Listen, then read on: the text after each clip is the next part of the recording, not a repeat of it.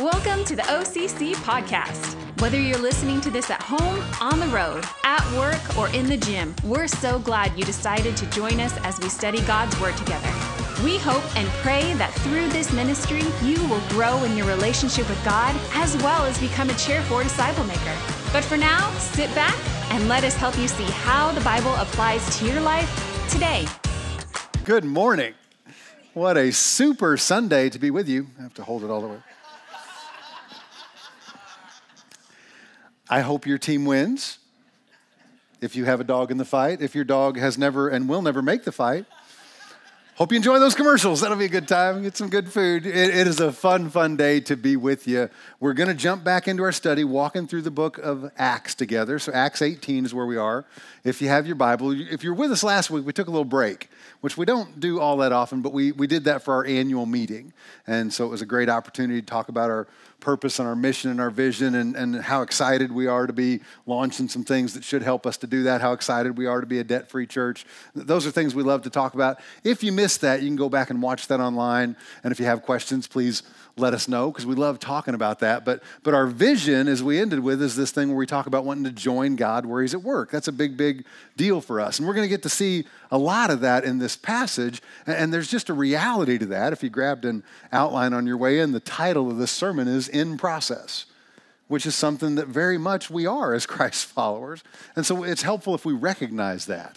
Kind of life works through process. We probably realize that, right? You, you hear the story about the, the wise old tree was in the middle of the forest and the loggers showed up and they're going to start clear cutting the mature trees and, and the forest animals went to this sage wise old tree and said oh my gosh what are we going to do we're going to lose our habitat and, and the wise old tree said i think what we should do is have the bears attack the loggers Send the bears to scare the loggers away. And so all the bears went to go attack the loggers, but the loggers had guns and were not scared of the bears. And so they chased the bears away.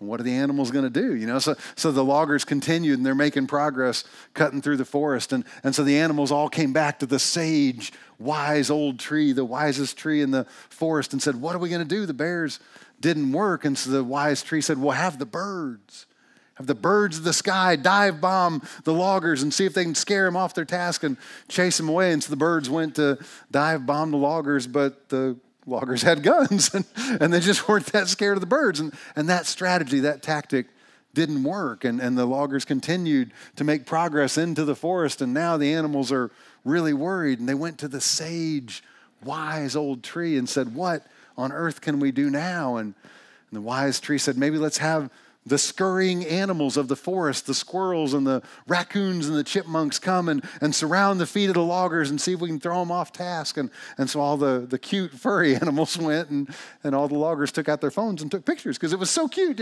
But, but it didn't stop the loggers from their task, right? And finally they arrived at the oldest, the wisest, the sagest of trees and they cut it down. And there she lay on the forest floor. And that night, all the animals came to pay their respects. And, and out of desperation, they asked, Do you have any other ideas for how to stop the loggers? And the wise old tree said, I'm stumped. I'll be here all week. It's a process, right?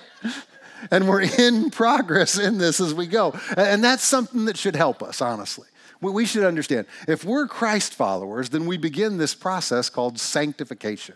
You've heard this term, right?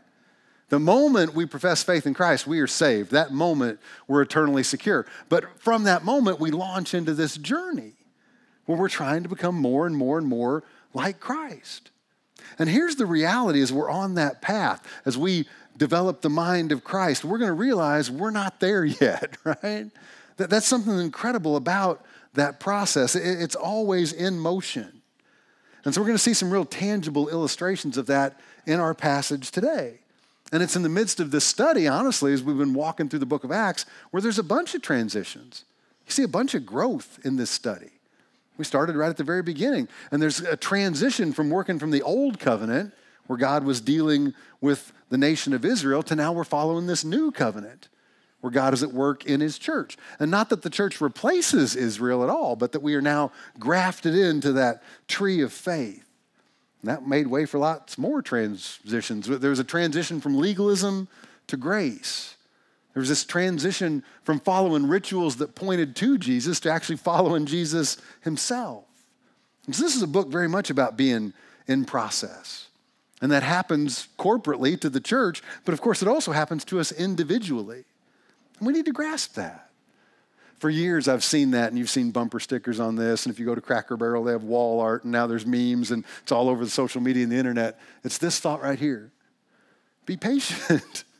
God isn't finished with us yet. Now, that's both supremely theological, but it's also very, very practical. And I think if we'd keep that thought in mind, we'd be a lot more patient, a lot more forgiving towards others. Because we're all in process. We all come from a variety of backgrounds. We all have differing spiritual gifts, different experiences with the Lord. We're all at different places in our walk with the Lord.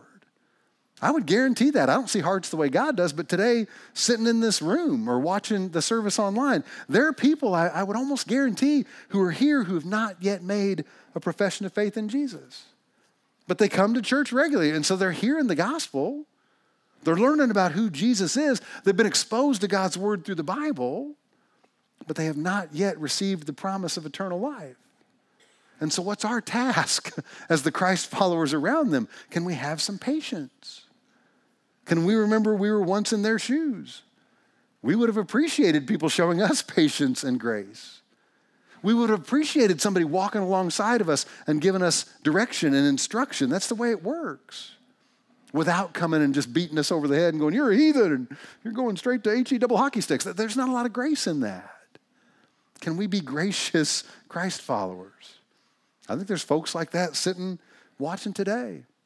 But for sure, those are the folks that we're running into at our workplace, at the grocery store, at school. Can we be gracious and patient with these people who are work in process? I would imagine sitting here today, watching online, there's some spiritual infants, right? There's some babes in Christ. They don't know much about being the church yet. They don't know how to study the Bible. They, don't know what a devotional is. They hear people talking about it. They, they are begging no one would ever ask them to pray out loud, right? What do we do with people like that? As, as we are more mature in Christ, can we walk along these youngsters with some tolerance? That's the way we treat actual babies in the world, right? If you come up to a little baby, some of you got tiny little babies, they're so cute. You don't expect a one year old to act like a 10 year old. That'd be ridiculous. You don't expect a 10 year old to act like a 25 year old because they're in process. We're all a work in process. And so we're supposed to walk along them and, and model behavior, help them grow and mature. That's what we're going to see in our passage today. So, again, Acts chapter 18, if you have your Bible, we're going to look at verses 18 to 28. And we're going to see actually quite a few of God's workers in process. Now, I want to say this before we dive in. This is kind of a frustrating passage to study. We're going to read it kind of all in one chunk. And there are things I wish the Holy Spirit had breathed into Dr. Luke so we'd have more details. There's quite a few questions that are raised here we just don't get the answers to. The very first verse, verse 18, says Paul makes a vow. He's keeping a vow.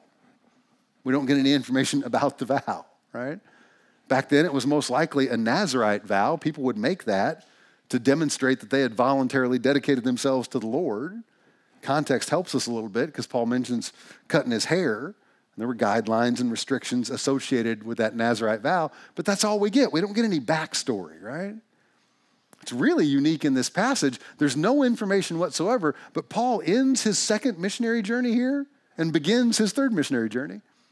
And unless there's one of those little titles in your Bible that says Paul's third missionary journey, you wouldn't know, right?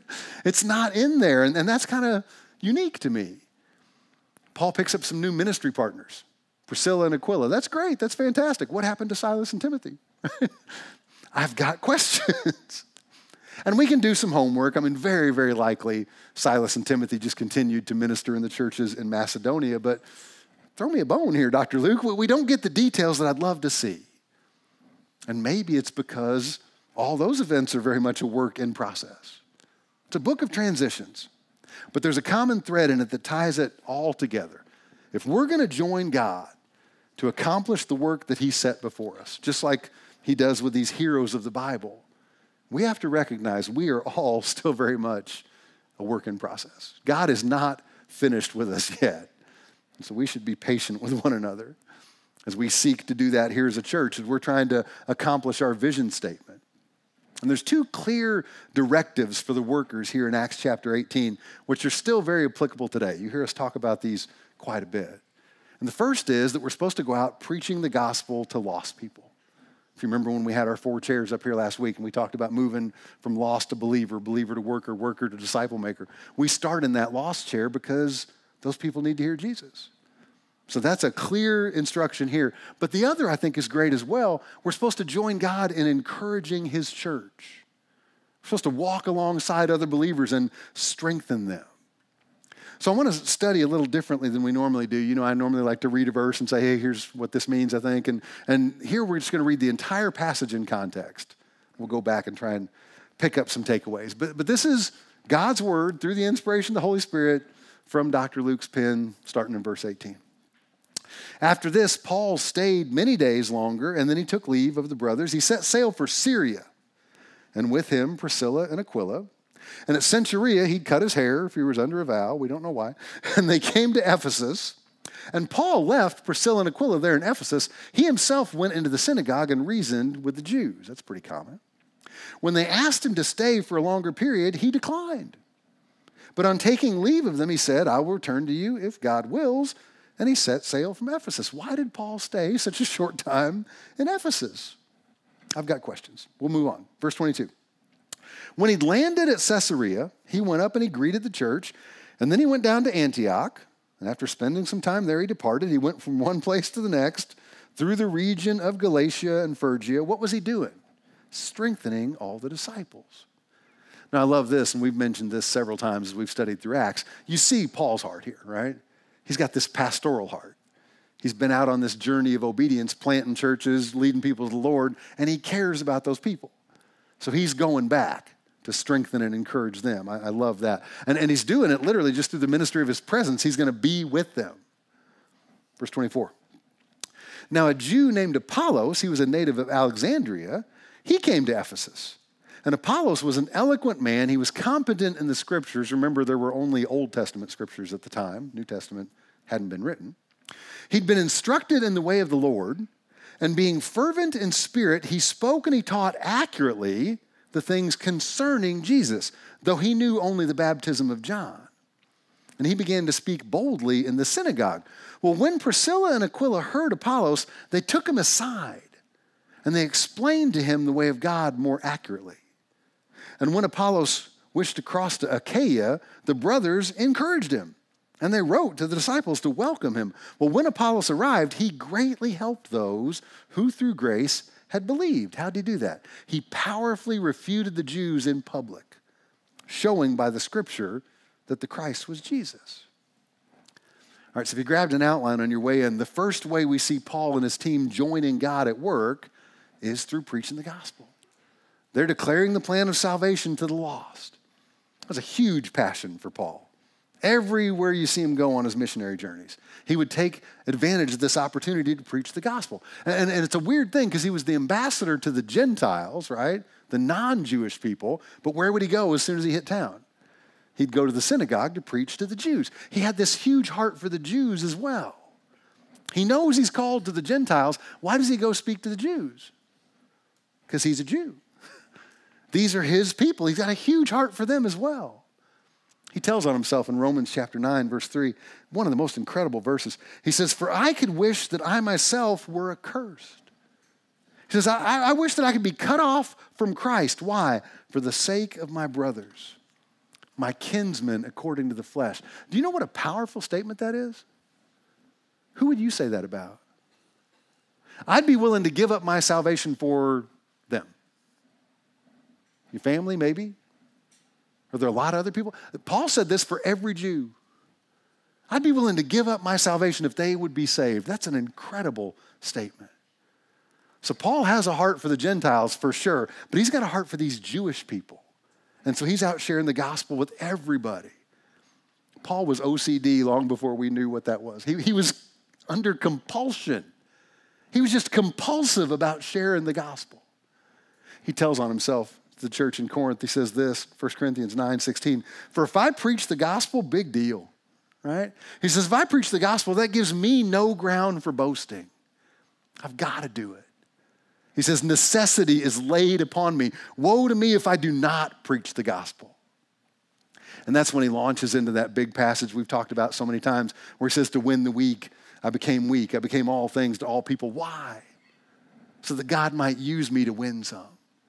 That's what I'm out there doing. I'm making these pathways to sharing the gospel. And he ends that passage in verse 23. He says, I do it all for the sake of the gospel. That's what's motivating him. He says that I may share with them in its blessings. So Paul's out there on this journey and he's wanting to become more and more like Jesus, and he's compulsive about finding lost people and telling them who Jesus is. It's one of the main takeaways of Paul joining God at work. And then we see that same compulsion in Apollos. And he just had to share it, even before he totally understood what the message was. He was out there preaching, and, and he was preaching not the Paul Harvey, he was preaching the beginning of the story, but not the rest of the story, right? Because he didn't know the rest of the story. He had to have Priscilla and Aquila pull him aside in verses 25 and 26 and, and make sure he's preaching a complete gospel. But once he got coached up, once he was doing it right, what did he do in verse 28? He powerfully refuted the Jews in public, showing by the scriptures that the Christ was Jesus. Apollos is running into people, and if he's running into any Jewish guy who's like, I'm pretty sure I could obey my way to Jesus, he's like, uh uh not so fast, my friend. That's not the way it works. He's refuting that teaching. Have we found ourselves in that spot before? Has God ever put somebody in our path where we could refute some false teaching? I've heard people say this well, all roads lead to heaven, right? Doesn't matter if I follow Jesus or I follow Buddha or I follow Allah or I follow the flying spaghetti monster. It just doesn't matter because we're all going to wind up in heaven. What if we got that opportunity? Would we be able to point people to Jesus? How many times have we run into someone who sincerely believes something that's contradictory to what God's word teaches? And so they are sincerely wrong. Are we going to love them enough to tell them that? This is a big, big call, right? They're a work in process, we're a work in process. We're just trying to join God to point every person to Jesus because they all matter to him. Huge passion for Paul, huge passion for Apollos. So they're sharing the gospel. They're also really interested in strengthening and encouraging God's church. We see that in Paul for sure. As he launches into his third missionary journey at the end of verse 23, what does he say? He was out there strengthening all the disciples, he was coming alongside them. Not to be outdone, what was Apollos doing? He wasn't just sharing the gospel when he arrived in Achaia. He also did this, Acts 18 27b. He greatly helped those, he encouraged those who through grace had believed. He didn't even know the whole story, right? Priscilla and Aquila help him to, to get a deeper understanding of the things of God. Once he had that, he went out and he helped other believers understood what he'd been taught. Do we recognize that's a really healthy pattern? That's like the hole jumping we were talking about last week. If we've been through something, if God allowed us to go through something, we're supposed to use that thing then to help others get through that. If we've received help from God, we can help others. It's all about this mission towards maturity. Maturity is the goal. Little babies are cute. I'm not denying they're cute. I mean, you get that. Little babies are so cute. Sometimes we make moms feel bad because, like, they come up carrying the baby and we totally ignore them. We're like, oh. I always want to stop and go, hey, praying for you too. But man, that's a cute baby, right? We get that. What would we do if a 35 year old guy wandered in the, in the gathering grounds wearing a diaper and sucking a binky? We'd be like, that's a little. call security, right? That, that, that's not the way it's supposed to work. Well, how do little babies grow? It's a process. We protect them, we feed them, we care for them, we teach them. And eventually, they're mature enough. We pray they go out and they get married, and they have babies of their own. It's the circle of life. That's the way it's supposed to work, right? Brand new babies need the same kind of help that spiritual children do. We have to walk alongside them and encourage them. Does God want to use us in that process? I believe He does. So I hope that He continues to do that here at this church. Well, how's He going to do it? If He's delivered us from an addiction, if He's strengthened us in a temptation, what are the chances we're supposed to join Him in that area? And help people who are having problems like that. I think it's pretty high. Now, I get what happens there. We go to somebody and ask them to engage like that, and they throw up their hands. Well, oh, Pastor James, I, I'm not ready. I'm still in process myself. Yeah. we'll get t shirts made. They'll have our cute little slogan Be patient with me. God's not, not finished with me yet, right? We're all in that process. Every person that's going out to be a disciple maker is in that process. That's the beauty of this passage.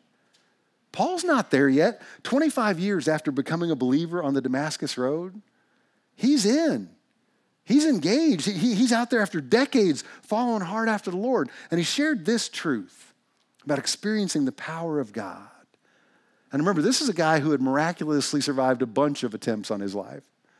Been beaten, he'd been shipwrecked, he'd been imprisoned, he'd been snake bit. And he said he still, still wanted to have fellowship in the suffering with the Lord shared this with the church at Philippi.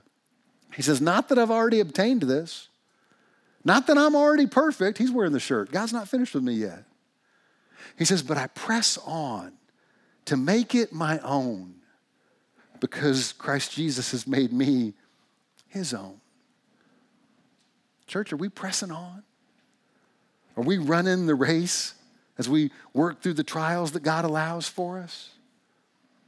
I hope as we do, we realize we're not supposed to go through this journey alone. Talked about that last week. We're not created for that. And so in this passage, I think it's great. We kind of lose focus of Paul for a little bit and we focus on some other people. Paul's not the only guy out there doing ministry. It's never supposed to be the task of one person. We're supposed to join in this together. And so here in Acts 18, Dr. Luke kind of kicks Paul to the side. He skims over some of the details of his life to focus on Priscilla and Aquila and Apollos. Paul will return to be the main focus in chapter 19 next week, but, but I think it's pretty obvious here he's not the only one carrying God's water. We meet Priscilla and Aquila. We'd met them before the beginning of Acts chapter 18. I believe God used Paul to lead them to Christ. And then when it's time for Paul to leave Corinth, what happens? They come along. And they land in Ephesus, and Paul goes, Man, I got to go to Jerusalem. I got to go to Antioch. I think it's amazing. Priscilla and Aquila stay there. What are they going to do? Share the gospel with the lost and encourage believers. The church is meeting in their house, right? And we see this play out because in verse 27, when Apollos is wanting to head out and join God, do you see what it said? It said, The brethren encouraged him. Where'd the brethren come from? From the church in Ephesus that Priscilla and Aquila were leading. Apollos was used powerfully by God. If you've read God's word, this is not a new name to you. We studied Apollos when we walked through 1 Corinthians together several years ago. But, but he was a guy who was preaching and teaching in Corinth, and he was good, right? He developed a following. He's like the guy who like, oh, I listened to his podcast today. But, but the people in Corinth, they played favorites for sure. This is what they said. What I mean is that each one of you says, Well, I follow Paul, or I follow Apollos, or I follow Cephas. And remember, that's the Apostle Peter, or I follow Christ. And Paul comes in and, and he strongly confronts this idea that they would play favorites, but he doesn't throw any of the other teachers under the bus. He doesn't say, You ought to follow me because I'm better than Cephas. No, he doesn't say that at all. He points to God's glory. This is how he answered 1 Corinthians 3 5 and 6. What then is Apollos? What is Paul? I love it when he goes third person. Servants through whom you believed, as the Lord assigned to each. Paul says, I planted, Apollos watered, but God gave the growth. Paul says, We're in this together. We are fellow workers, but growth is the goal, and God gets the glory. So, as we seek to join God on mission, can we as a church kind of lock arms and realize we're all in this together? We have different roles, we have different responsibilities, we have different gifts, but we're out there working. And God isn't finished with us yet. And just look at the characters in this text.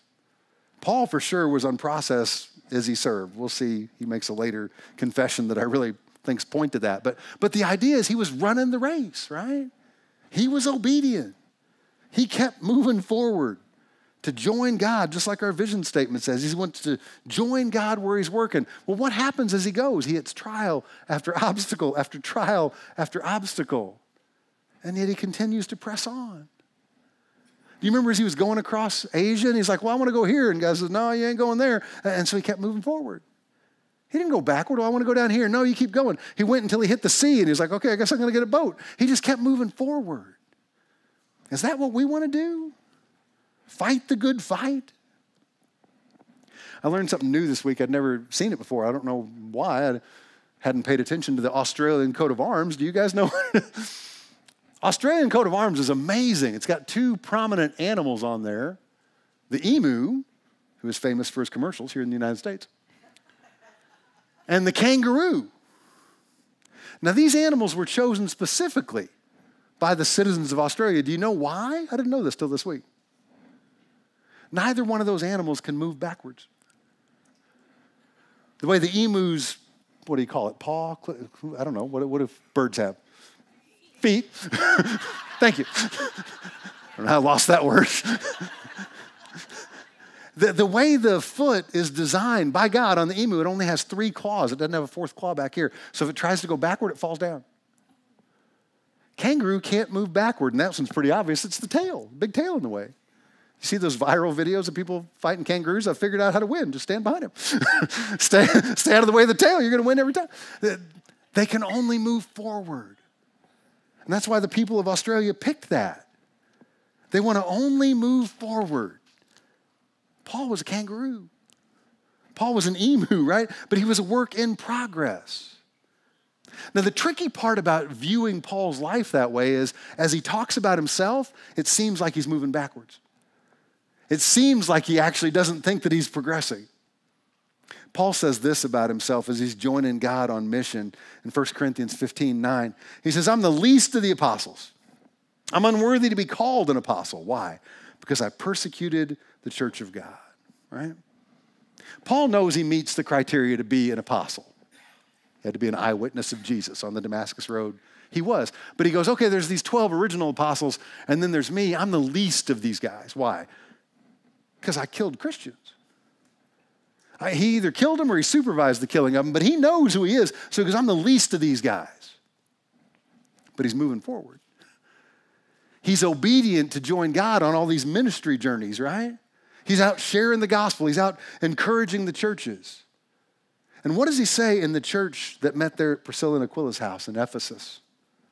To me, though I am the very least of all the saints, this grace was given to preach to the Gentiles the unsearchable riches of Christ. Is he an anti kangaroo now? I was the least of the apostles, that's 13 guys. Now I'm the least of everybody who believes in Jesus. Is he moving backwards? He continues to press forward, he continues to run the race. And towards the end of his life, when he's clearly in chair four, He's one of our chair four guys. He's making disciples who's making disciples. He's pouring into Timothy. He's pouring into Titus. He's pouring into these pastors, these churches. He says this The saying is trustworthy and deserving of full acceptance that Christ Jesus came into the world to save sinners, of whom I am the foremost. Some of your translations say I'm the chief of sinners. They gave a trophy for sin, and I'm the best, right? I'm the worst sinner there is. Paul, what's going on? Are you really moving backwards? You're the Apostle Paul. God used you to write half the New Testament. No, here's the reality Paul's a kangaroo, okay? He's an emu who only moves forward. But, but the reality is, for every Christ follower today, once we profess faith in Jesus, once we try to adopt his mind, his attitude, the more we're going to recognize how sinful we are. The more we're going to realize we're not him. And that truly places us in a spot of tension. That's where we really have to grasp God's not finished with me yet. I love the story of the young girl, and she began a relationship with Jesus. She professed faith. She began to attend a local church, and she wanted to engage. She wanted to get plugged into the church. She wanted to become a member. And so she met with the senior pastor of the church, and he was asking her some questions. And he, and he said, Do you understand that before you accepted Christ, you were a sinner? I said, Oh, yeah, I totally understand. He's like, Well, now that you've professed faith in Christ, do you still feel like you're a sinner? He said, Oh, yeah, even more so, honestly. He's, he said, Well, how does that work? If you're a new creation in Christ, How do you feel like you still struggle with sin? And this young girl said, I don't know that I can completely explain it, but here, here's the best way I can get it. Before I was a sinner and I was running after sin, and now I'm a sinner and I'm running from sin. And she became a member of that church because that's a darn good answer right there. That's where we are. Church, when we're running towards sin, we need to run away from sin. We need to press on. We need to move forward. That's part of the process of sanctification. Yes, we're still sinners, but God isn't finished with us yet. Amen? Paul was in process. In our text, Priscilla and Aquila, they're joining God at work. They're in process. Their journey goes fast. They started at the beginning of this chapter, they're not even Christ followers yet. By the end of this chapter, they're leading a church, right? They step out from underneath his wing. They're making followers of Jesus on their own. And that's when they encounter Apollos. God was not finished with Apollos yet. Now, it's cool to see because he was gifted, right? He was a powerful public speaker and he knew the Old Testament scriptures, but he still had room to grow because he didn't know the whole story. And so he's preaching one day and he's crushing it. He's fire. And Priscilla and Aquila are listening and they kind of stand aside and they're like, I don't think he knows the whole story. Like, he's good. he wasn't preaching heretically. They didn't pull him off the stage because he was preaching false. They, they just said, This guy needs to know more. So they pull him aside privately. And they said, Dude, come have dinner with us. Come have dinner at our house and we'll talk theology. And, and what are they doing? They're growing meeting with people like that helps us grow as leaders, but it also helped Apollos grow in his knowledge and in his service. They're all in the process of being used by God, they're all in the process of becoming more like Jesus. There's another detail in here that we don't get. The, the order of their names are changed. Did you catch that? When we were first introduced to Aquila and Priscilla at the beginning of Acts chapter 18, it was Aquila, then Priscilla. Here it's the other way around. Priscilla and Aquila. Why is that? I don't know. Was she more articulate? Was she more knowledgeable in the Lord? Did she profess faith in Jesus first? We don't know those things. But I love that they did it together. God used this couple to privately pull Apollos aside and help him. They were both disciple makers. I guarantee you, if you interviewed Apollos later in his life and said, Hey, who was really important? Who poured into you? He'd mention both Priscilla and Aquila. We've all got work to do in this, right? And Apollos pressed on. And I love the intentionality of verse 27. As he's moving forward at the end of that verse, you remember he says, When he arrived, he greatly helped those who through grace had believed. These are people who are already making up the church. Now, I don't know exactly what that looks like, but doesn't that look exactly like what Priscilla and Aquila had just done for him? They were hole jumpers, they were gracious. He didn't know the whole story, and they didn't make fun of him. They didn't belittle him. They pulled him aside and let him know the rest of the story in love, in truth. And so, what did Apollos do? When he went out to go do ministry, he did that same thing. He found these folks who were in the church by grace that already believed, and he pulled them aside and said, Let me encourage you. Let me show you some grace. What a beautiful picture. Paul's a work in process as he's moving forward. And he discipled Priscilla and Aquila, who were very much a work in progress. They were just on the fast track. But while they're running the race, what do they do? They disciple this guy Apollos. What does he do? He immediately goes out on mission and encourages other disciples with the same grace he received. And lather, rinse, repeat. This is what we're supposed to be doing. When we talk about our purpose, mission, and vision, this is where we get it. Making disciples who make disciples. And we don't have to have it all together to be used by God in this task because God isn't finished with us yet. But we're still supposed to join in the work. God confirms this truth in 2 Corinthians chapter 4 verse 7. We have this treasure where in jars of clay. Why? To show that the surpassing power belongs to God and not to us. What's the treasure we're carrying? It's salvation. It's eternal, abundant life. It's that command to go out and make disciples who make disciples, to be ambassadors for Christ. We get the privilege of sharing the greatest good news ever told that God made the way for anyone, anywhere who professes faith in Him to be saved. We get to go share that message with the lost and hurting. We get to go make disciples who make disciples. And that's going to mean coming along and encouraging the church, the believers in Christ. We do all that while we are jars of clay. We're not special. We're not some beautiful gold chest you adorned with jewels or whatever. We're, we're packing crates. Back in the day, royalty drank from chalices, normally gold or silver adorned with precious gems. All the common people drank from jars of clay. That's Paul's point. As ambassadors, as disciple makers, we're carrying the greatest news ever told in these old flesh cartons. We're just the packing crates. And that amplifies the reality. The power doesn't come from my strength. The power doesn't come from our intellect or our wisdom or our knowledge or our experience. The power comes from God. Are we proclaiming Jesus to the lost and the broken? Are we encouraging them as a body of believers? And are we doing all that like the kangaroo, like the emu? Even though God is nowhere near finished with me and with you, are we still pursuing maturity? Are we still running this race out of love for the Lord? Are we still pressing on for Jesus? What do we do with folks uh, who we don't know where they are in their journey? It's hard sometimes. I started with a joke about a tree. I think I should finish with a story about a tree.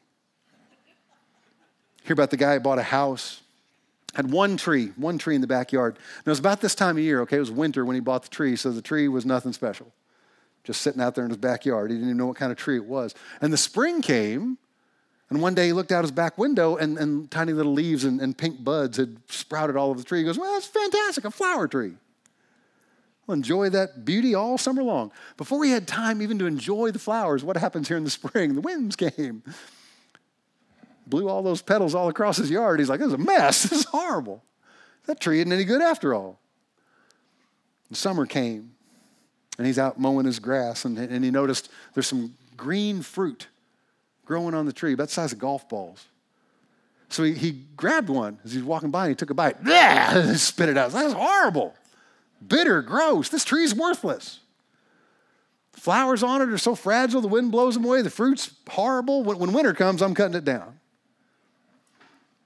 The tree, of course, paid no attention to the man, continued to draw water from the ground, warmth from the sun in late fall, produced some really nice, crisp red apples. Boy, at that time, the man loved the tree. Church, do we get it? Some of us look out and we see Christ followers with their, their early blossoms of happiness, and we think, well, they should just stay that way forever. And then the wind comes. Or, or we see somebody who's got bitterness in their lives, and we go, well, that person, they're never going to bear that, that better fruit of joy. Will we be patient with them? Will we recognize that sometimes the very best fruit ripens kind of late in the season? I'm not calling myself the best fruit, but I'll tell you this I was 26 before I began a relationship with the Lord. When I was 22, 23, 24, 25, a whole lot of people wrote me off. Now I get the privilege of being your pastor. Will we show grace? Will we show patience with people who are still very much a work in progress?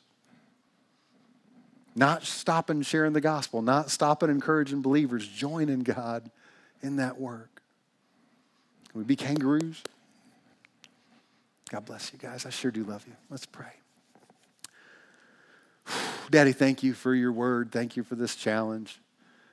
And Lord, help us to see where it lands for each one of us as we go out to apply this for your glory. We're the jars of clay. We're in process. We need to be patient because you're not done with us yet. But God, can we follow this task? Can we share the gospel? Can we encourage the church? Paul did.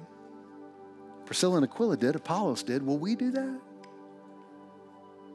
Got to remember it's for your glory. You are so worthy. God, we love you and we praise you. We ask all that in Jesus' name. Amen.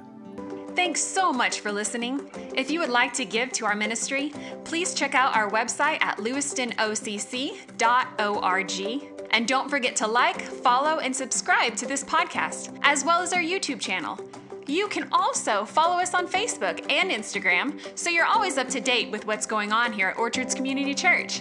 Take care and God bless.